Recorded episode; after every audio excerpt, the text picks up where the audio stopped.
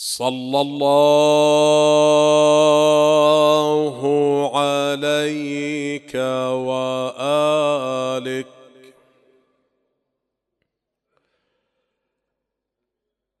يا رسول الله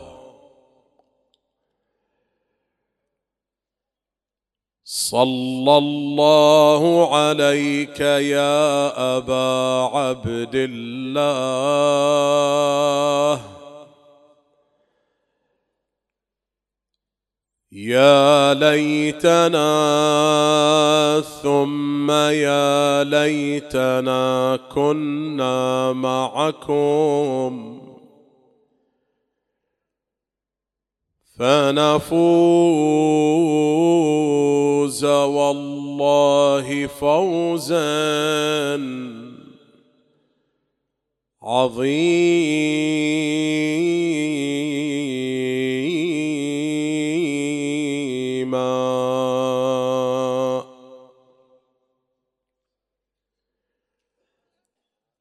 قال الله العظيم في محكم كتابه الكريم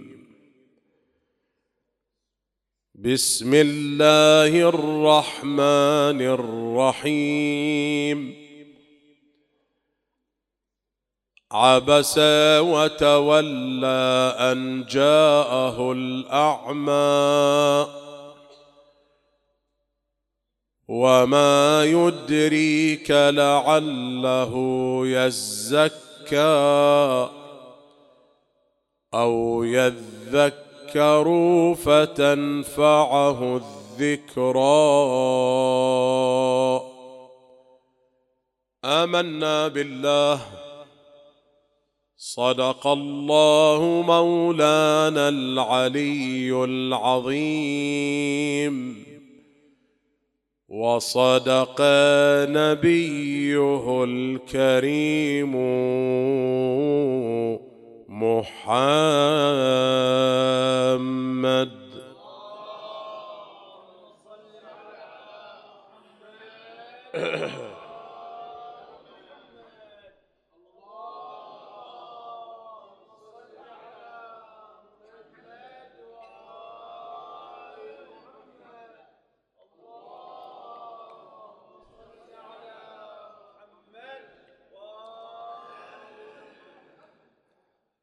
الآيات المباركات والتي قرأتها على مسامعكم اختلفت فيها الأنظار والآراء بين العلماء والمفسرين في المدارس الإسلامية،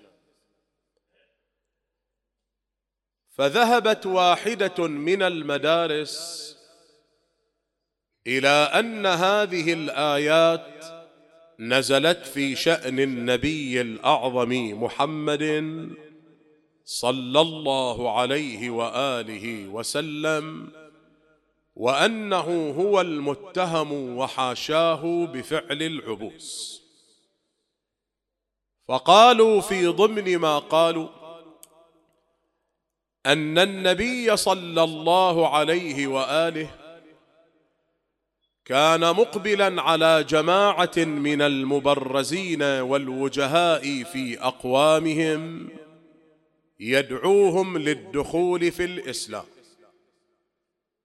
ودخول هؤلاء المبرزين والوجهاء في الإسلام كان يمثل مكسبا كبيرا للدين الإسلامي في ذلك الوقت، فالواحد منهم ب1000 رجل، بما أنهم من الوجهاء والمبرزين والقومية القبلية العشائرية على أشدها في ذلك الزمان، فإذا آمن الواحد منهم آمنت قبيلته تبعا إليه، وإذا دخل الواحد منهم في الإسلام دخلت عشيرته تبعا إليه، بينما النبي منشغل بدعوتهم إلى الإسلام إذ دخل رجل تسميه الروايات بعبد الله بن أم مكتوم، وكان رجلا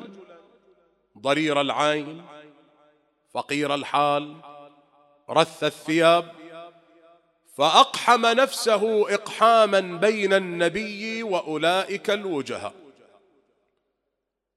وقطع على النبي دعوته إليهم، وأصر على النبي أن يعلمه بعض أحكام الدين، فامتعض النبي من فعله، ثم عبس بوجهه في وجه ابن أم مكتوم، فنزلت الآيات معاتبة لرسول الله، قالت: عبس وتولى أن جاءه الأعمى وما يدريك لعله يزكى أو يذكر فتنفعه الذكرى. هكذا ذهبت بعض طوائف الإسلام وتبنت أن المتهم بفعل العبوس هو النبي الأعظم صلى الله عليه وآله وحاشاه. المعروف بين علماء الطائفة الإمامية أن آيات العبوس ما نزلت في شأن النبي الأعظم، فهو أجل من أن يصدر منه هذا الفعل، وإنما نزلت في شأن رجل من أصحاب النبي.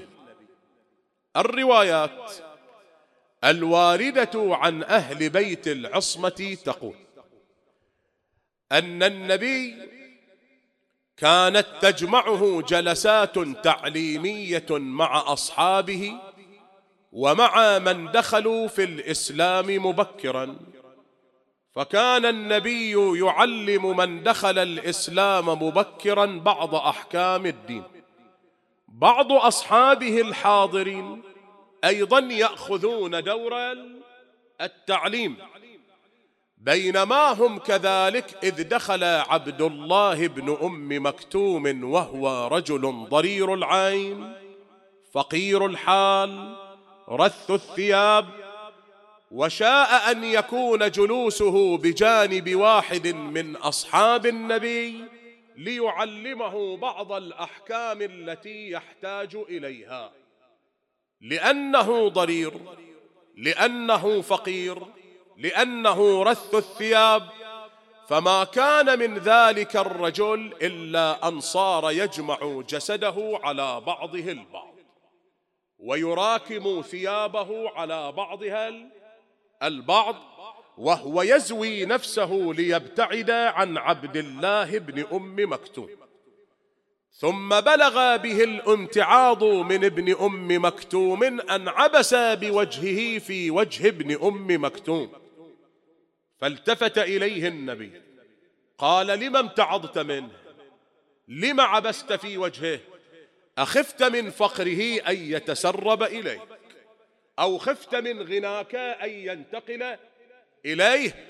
فنزلت الآيات معاتبة لذلك الرجل الذي سمته الروايات، وقالت: عبس وتولى.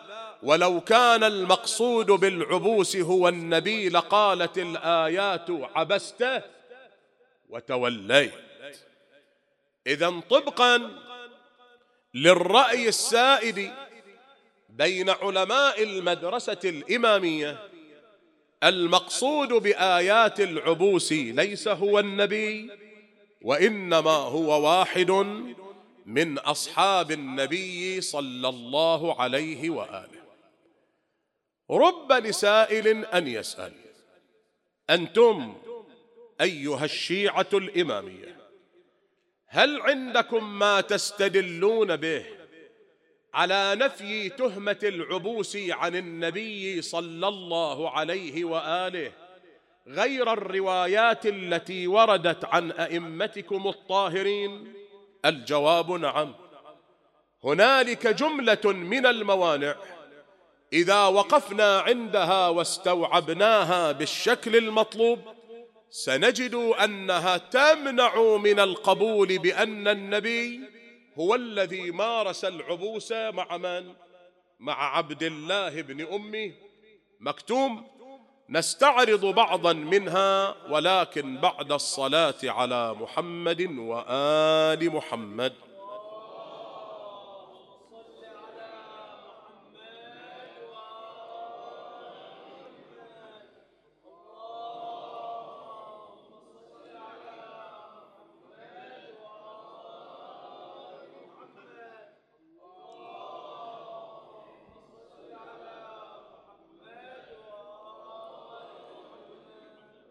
المانع الأول أيها الأحبة أن القول بأن الذي عبس في وجه ابن أم مكتوم هو النبي يجر إلى القول بتناقض القرآن الكريم واضطرابه في آياته. تسألني كيف؟ واحدة من الحقائق الإعجازية في القرآن أن القرآن بدءا من سورة الفاتحة وانتهاء بسورة الناس متناغم في آياته، منسجم في آياته، متوافق في آياته. فلو فتشت في القرآن من الغلاف إلى الغلاف لن تجد آية تتنافى مع آية أخرى. وهذا المعنى والبعد الإعجازي في القرآن أكد عليه القرآن نفسه، فقال ولو كان من عند غير الله لوجدوا فيه اختلافا كثيرا. السؤال: إذا كان القرآن منسجما في آياته، متناغما في آياته، متوافقا في آياته، العبوس في وجه ابن أم مكتوم هو من سوء الخلق أو من حسن الخلق؟ هو من سوء الخلق. فإذا فسرت آية العبوس بالنبي فإن القرآن يصف النبي بسوء الخلق.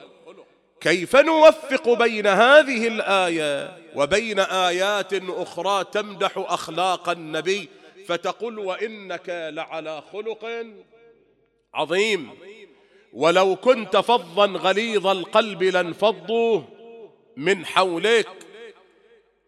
إذا قبلنا بأن آيات العبوس نزلت في شأن النبي وقوله عز وجل وإنك لعلى خلق عظيم أيضا نزلت في شأن النبي، معنى ذلك أن القرآن آياته مضطربة، آياته غير متوافقة، آياته غير منسجمة. وإن شئت فعبر أن القرآن تارة يغرب وتارة يشرق، وهذا ما لا يقبل القول به مسلم على نحو الإطلاق. إذن القبول بأن آيات العبوس نزلت في شأن النبي يجر إلى القول بتناقض آيات القرآن الكريم، وأن القرآن الكريم يعيش الاضطراب في آياته. المانع الثاني: لعل قائلا يقول لماذا تتحسسون إذا قيل بأن الذي عبس في وجه ابن أم مكتوم هو من؟ هو النبي. غاية ما سيكون أن النبي سيكون حينها متجاوزا لخلق من أخلاق الإسلام ومفرطا في أدب من آداب الإيمان. لما كل هذا التحسس؟ في مقام الجواب على هذا الكلام نقول هذه قراءة سطحية وتوجيه قشري. لو قبلنا جدلا أن الذي عبس بوجهه في وجه ابن أم مكتوم هو رسول الله، فمعنى ذلك أن النبي سيكون مرتكبا لجناية شرعية ومقترفا لذنب شرعي. تسألني كيف؟ أوليس الله في القرآن يخاطب النبي فيقول واخفض جناحك لمن اتبعك من المؤمنين؟ والعبوس في وجه ابن أم مكتوم هل هو من خفض الجناح في شيء أم هو من سوء الخلق؟ القبول بأن النبي هو الذي عبس في وجه ابن أم مكتوم يقودنا إلى التشكيك في عصمة النبي، وما ينطق عن الهوى إن هو إلا وحي يوحى، بينما الله يقول للنبي واخفض جناحك لمن اتبعك من المؤمنين، والنبي يخالف ويعبس بوجهه في وجه من؟ ابن أم مكتوم. أي مسلم يقبل هذه المعادلة؟ المانع الثالث أبينه بعد الصلاة على محمد وآل محمد.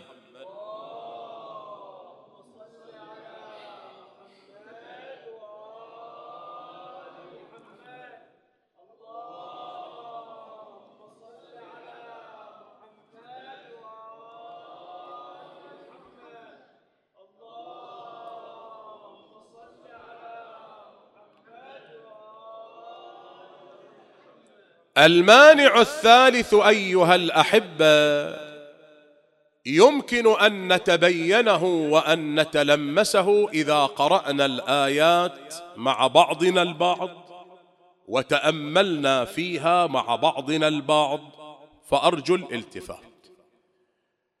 الآيات تقول بسم الله الرحمن الرحيم عبس وتولى أن جاءه أعمى وما يدريك لعله يزكى أو يذكر فتنفعه الذكرى.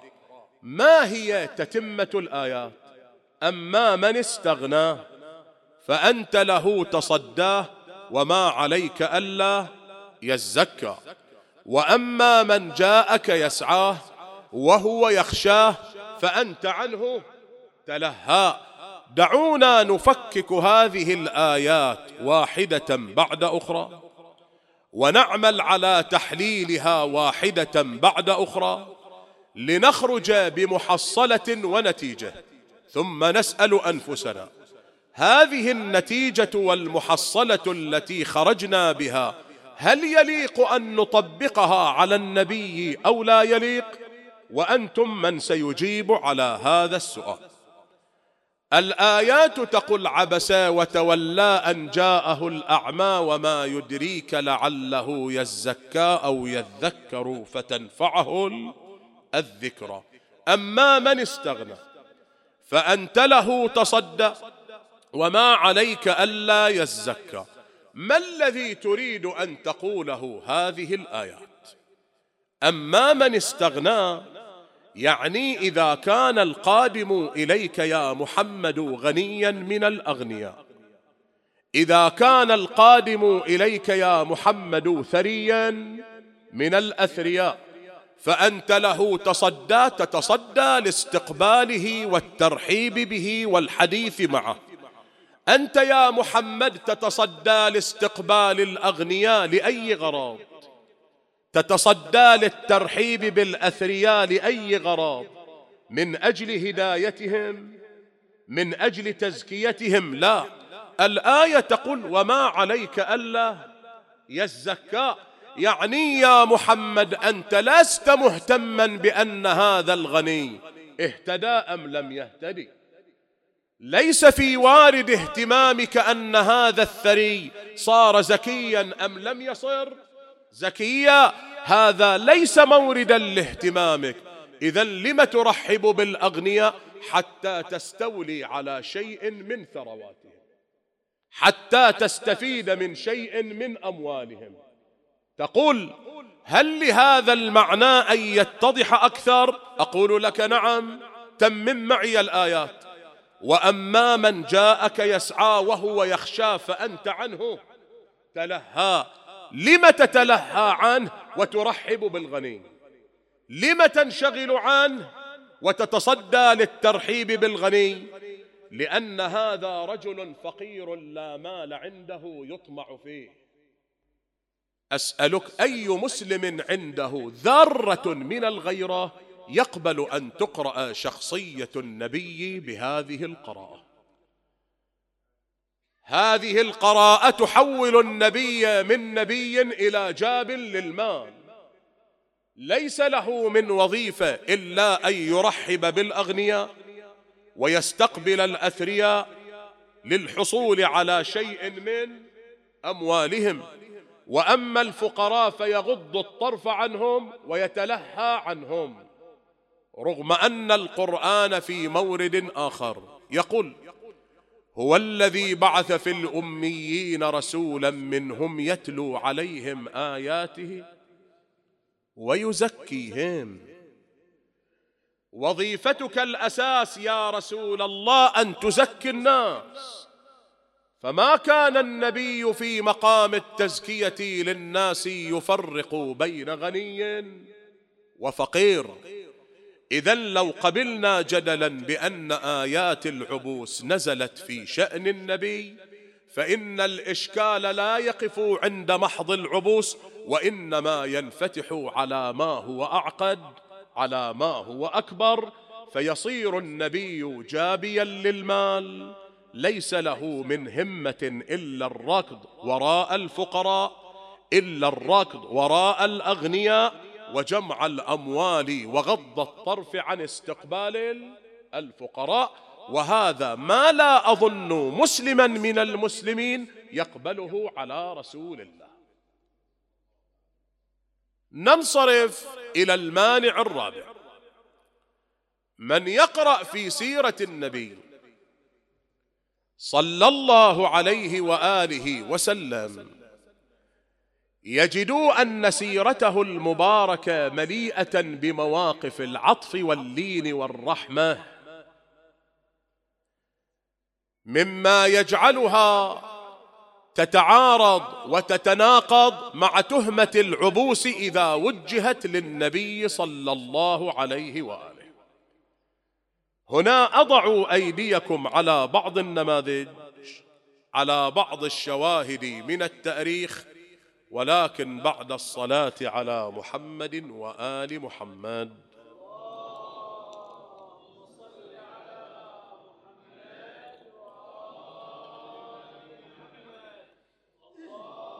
الله يرحمه عليكم.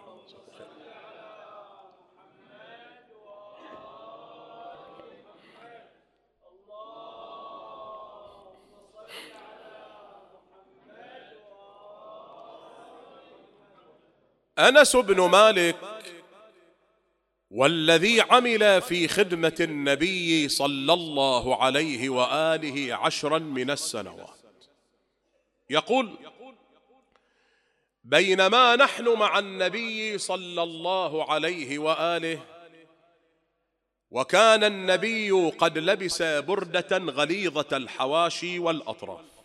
هذه الحواشي في البردة التي لبسها النبي كانت غليظة قاسية خشنة، فأقبل عليه أعرابي فجذب بردة النبي جذبة أثرت في عاتقه، ثم قال: يا محمد، احمل لي على بعيري هذين من مال الله عندك، فإنك إن فعلت لم تنفق من مالك ولا من مال أبيك. غاية السوء في الأدب صدرت من هذا الأعرابي تجاه من؟ تجاه النبي صلى الله عليه وآله. أولا، جذبا بردة النبي جذبة أثرت في عاتقه. ثانيا، تحدث مع النبي مجردا عن الألقاب، قال: يا محمد. ثالثا، استخدم لغة الأمر في الحديث مع النبي، قال: احمل لي على بعيري هذين. رابعا، أغلظ في الكلام مع النبي، قال: فإنك إن أنفقت لم تنفق من مالك ولا من مال أبيك. يقول أنس بن مالك: فأطرق النبي برأسه هنيئة، ثم رفع رأسه وقال: نعم، المال مال الله وأنا عبد الله، أسألك بربك أين تجد مثل هذا الخلق؟ أين تجد مثل هذا السمو؟ نحن للأسف البالغ تضيق نفوسنا على بعضنا البعض، وبعضنا لا يتحمل كلمة وإن كانت غير مقصودة من أخيه المؤمن فيقيم الدنيا ولا يقعدها. النبي يقول له: نعم، المال مال الله وأنا عبد الله. ثم قال: يا أعرابي، أولا يقاد منك؟ يعني ألا يقتص الله منك؟ لأن جذبتك أثرت في عاتقي. قال: لا يقتص الله مني. قال له النبي: لما؟ قال: لأنك لست ممن يقابل السيئة بالسيئة، ولذلك قيل قديما: من أمن العقوبة أساء الأدب. يقول أنس بن مالك: فتبسم النبي وقال: احملوا على بعيره الأول حنطة، ثم احملوا على بعيره الثاني تمرا.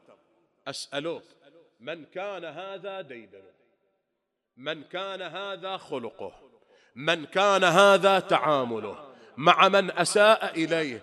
أيتصور أن يسيء ابتداء إلى رجل ضرير العين فقير الحال جاء يطلب تعلم بعض أحكام الدين؟ سيرة النبي لا تنسجم مع هذه التهمة، سيرة النبي لا تلتقي مع هذا الاتهام.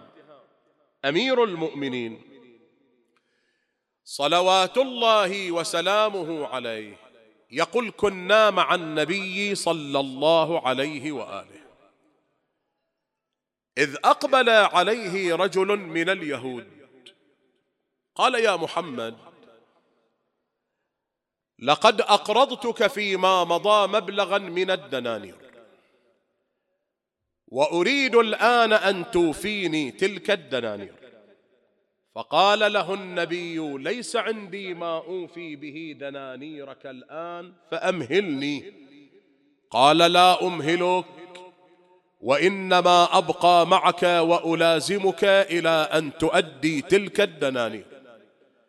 يقول أمير المؤمنين: فلازم اليهودي رسول الله إلى أن صلى النبي صلاة الظهر والعصر، ومن فك عنه اليهودي بقيا ملازما إليه. يقول أمير المؤمنين: إلى أن صلى النبي صلاة المغرب والعشاء الآخرة، وبقي اليهودي ملازما للنبي ومن فك عنه.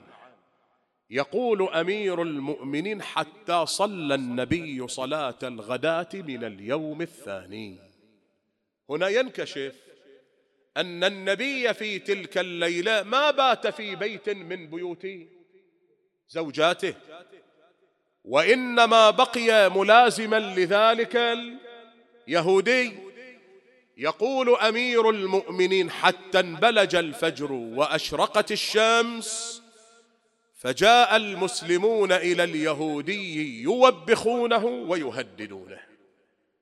فالتفت النبي إليهم: ما الذي تفعلون بالرجل؟ قالوا: يا رسول الله، يهودي ويحبسك.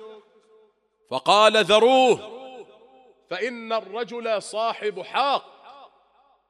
يقول أمير المؤمنين: هنا التفت اليهودي إلى النبي قال: يا محمد،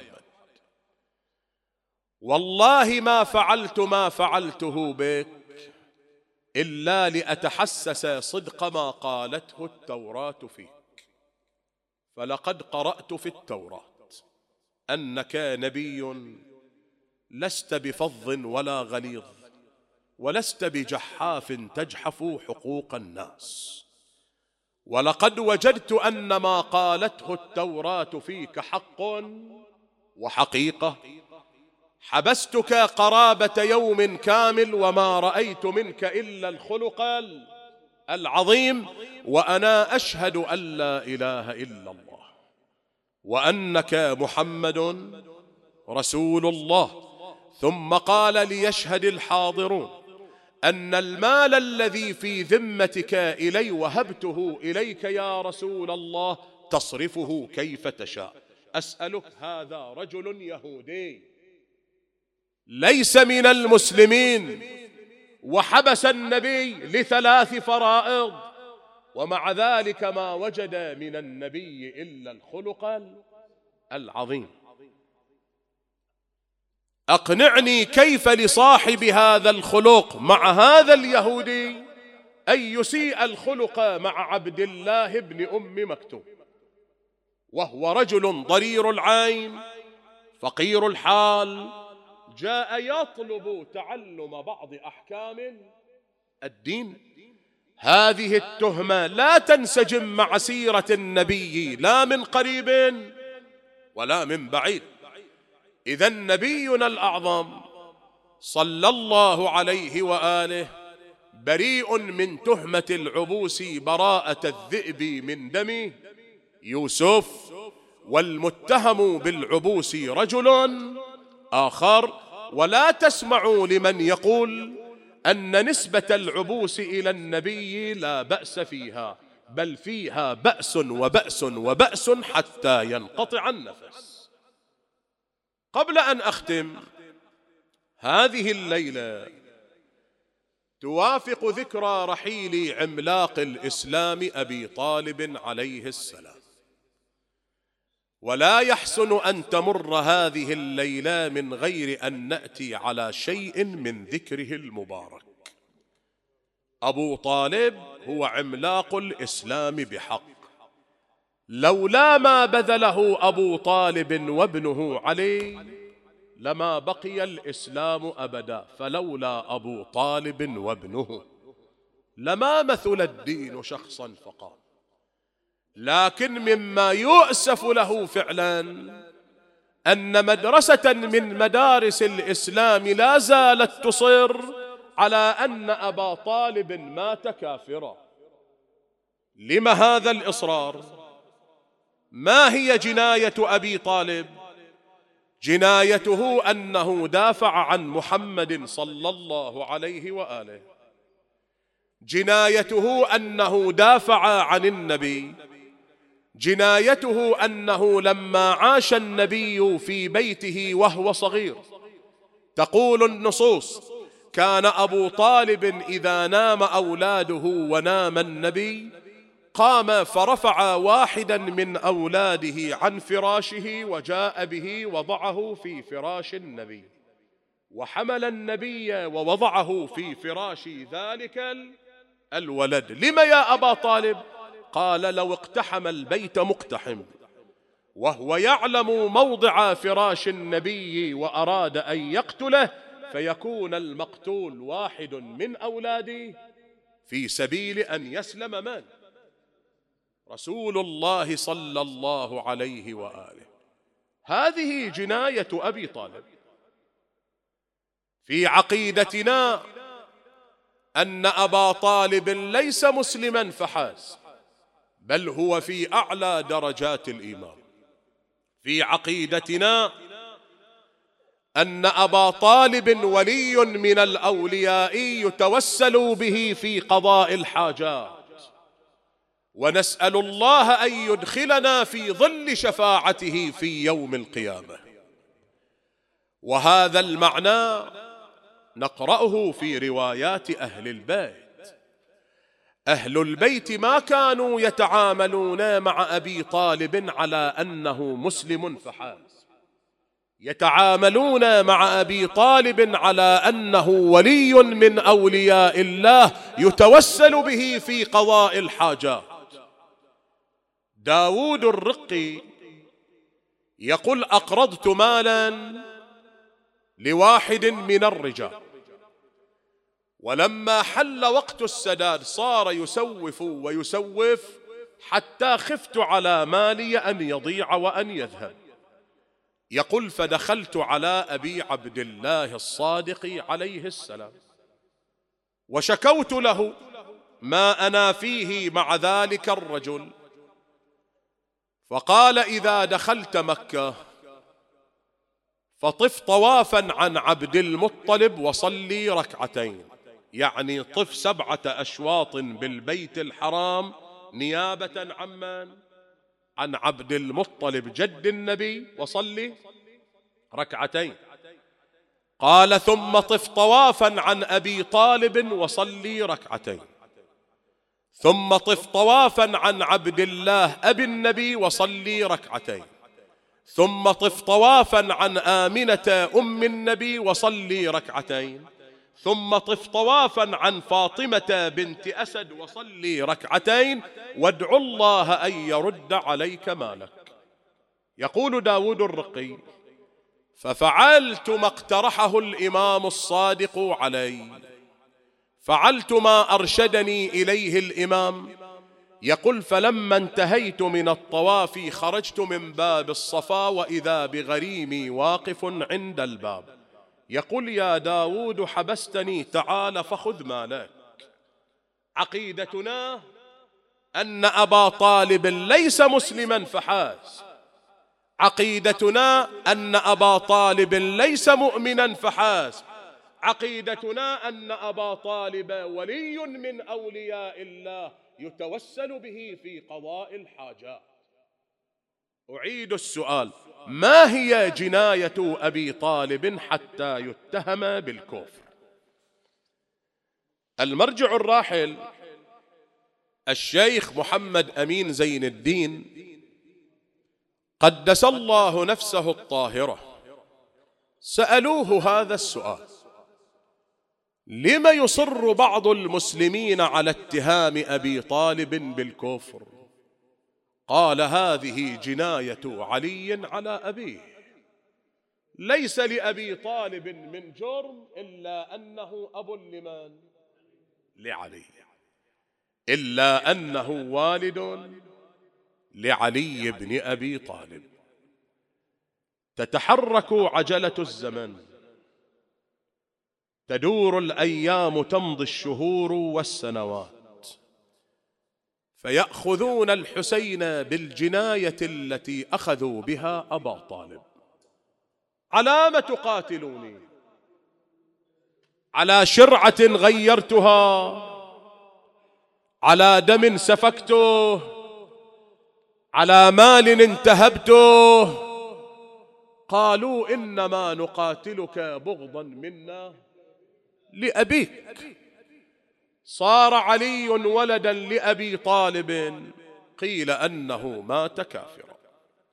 صار علي أبا للحسين، ما هدأت جفونهم ولا استقرت خواطرهم حتى جدلوا الحسين على التراب. أتراهم اكتفوا بذلك؟ لا والله، بالغوا في إيذاء الحسين وأسرته. لذلك اسمع معي هذا المشهد لتعرف حجم العداوة التي كان يكنها هؤلاء لعلي بن أبي طالب. زينب في خيمتها في يوم 11 تمرض زين العابدين، وإذا بها تسمع صوت وطء النياق على تراب كربلاء. قالت: بني يا علي، ما الذي يعزم عليه بنو أمية؟ أسمعهم يقتربون من الخيام، كأني به قال: عما أصغي لما يقولون حتى تعلمين بما يعزمون عليه. كأني بزينب أصغت، وإذا بها تسمع الشمر بن ذي الجوشن الضبابي يخاطب أزلامه، يحدث أجلافه من بني أمية. لكن اسألني زينب ماذا سمعت من الشعر. زينب من الخيم طلعوها وحرقوا قلبها براس أخوها، ولمن بكت بالصوت ضربوها، سبوا الزكية وشتموا بوها. ولذلك أنت في ظنك أن زينب إنما تأذت من تلوث السياط على متونها فحسب.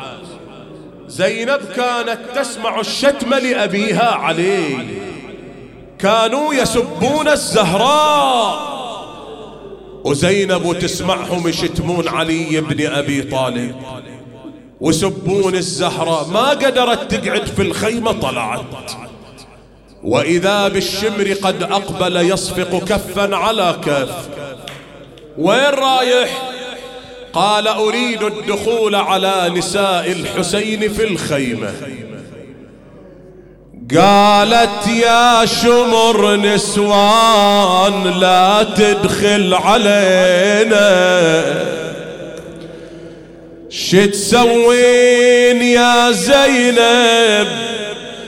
قالت ترى يجيك ابو فاضل ولينا. قالها يا زينب ابو الفضل قطعه. قالت يا شمر الزمن خلاك تضحك علي، تدخل علي خيمتي وتضرب رقي. وأركبوا زينب على ظهر الناقة، وصارت الناقة تخرج بزينب من كربلاء خطوة بخطوة، وعينها معلقة على جسد الحسين. تقول له أبو علي يقولون زعلان على أختك زينب، تقول زينب خرجت عني تركتني بلا غسل ولا كفن. وأبو علي من حقك تعاتب ومن حقك تزعل، ولكن أبو علي كل كلمة عتاب أتحملها منك إلا كلمة واحدة أبو علي لا تقولها. وش هالكلمة يا زينب؟ قالت أبو علي لا تقول ما عندك مروة، ولا تقول ضيعتين، أنا ما خوذة يا حسين. والله شوف الشمر بي اش سوى، اش سوى يا زينب؟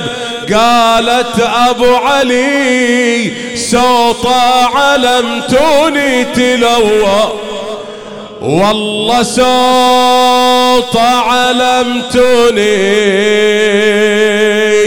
تلاوى.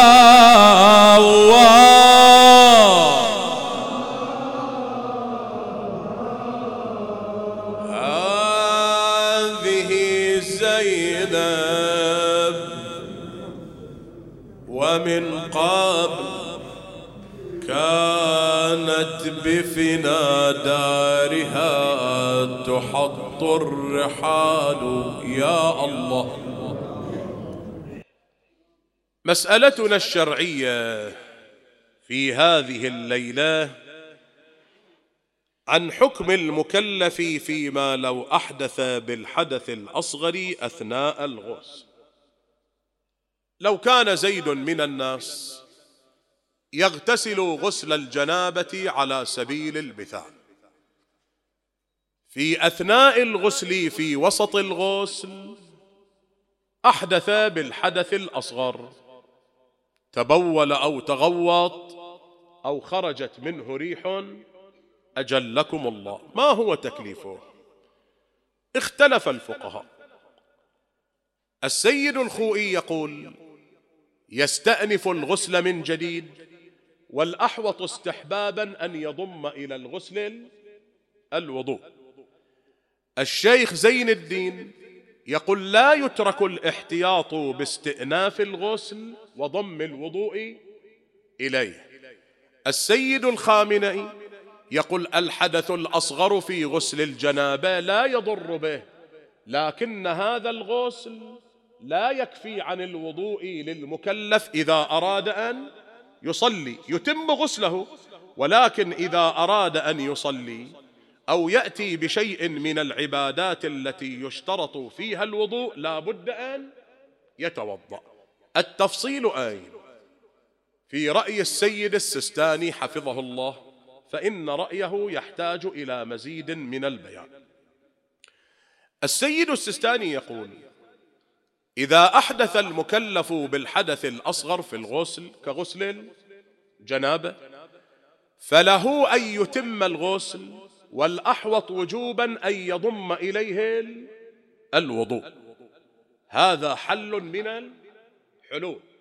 لكن لو أحد المكلفين قال: أنا لا أريد أن أتم الغسل، وإنما أريد أن أستأنف الغسل من ماذا؟ من جديد. السيد السستاني يقول: لا بأس، لكن إذا كان الغسل الذي أحدثت فيه ترتيبيا تعيده ارتماسيا، وإذا كان الغسل الذي أحدثت فيه ارتماسيا تعيده ماذا؟ ترتيبيا. فإذا كنت تقلد سماحة السيد وأحدثت بالحدث الأصغر في غسل الجنابة ولا تقبل بالحل الذي أعطاه سماحته بأن تتم الغسل وتضم إليه الوضوء، وإنما تريد أن تعيد الغسل من الرأس، لا بد أن تعيده ماذا؟ ارتماسا، لأن الغسل الذي أحدثت فيه غسل ترتيبي، فتبحث لك عن موضع يمكن أن ترتمس فيه. جماعتي الحاضرين فردا فردا، اللهم أطل في أعمارهم، بارك في أرزاقهم، احفظهم ومن يلوذ بهم، إلى أرواح موتانا وموتاكم ومن مات على حب علي وفاطمة الزهراء. رحم الله من يقرأ سورة الفاتحة تسبقها الصلوات.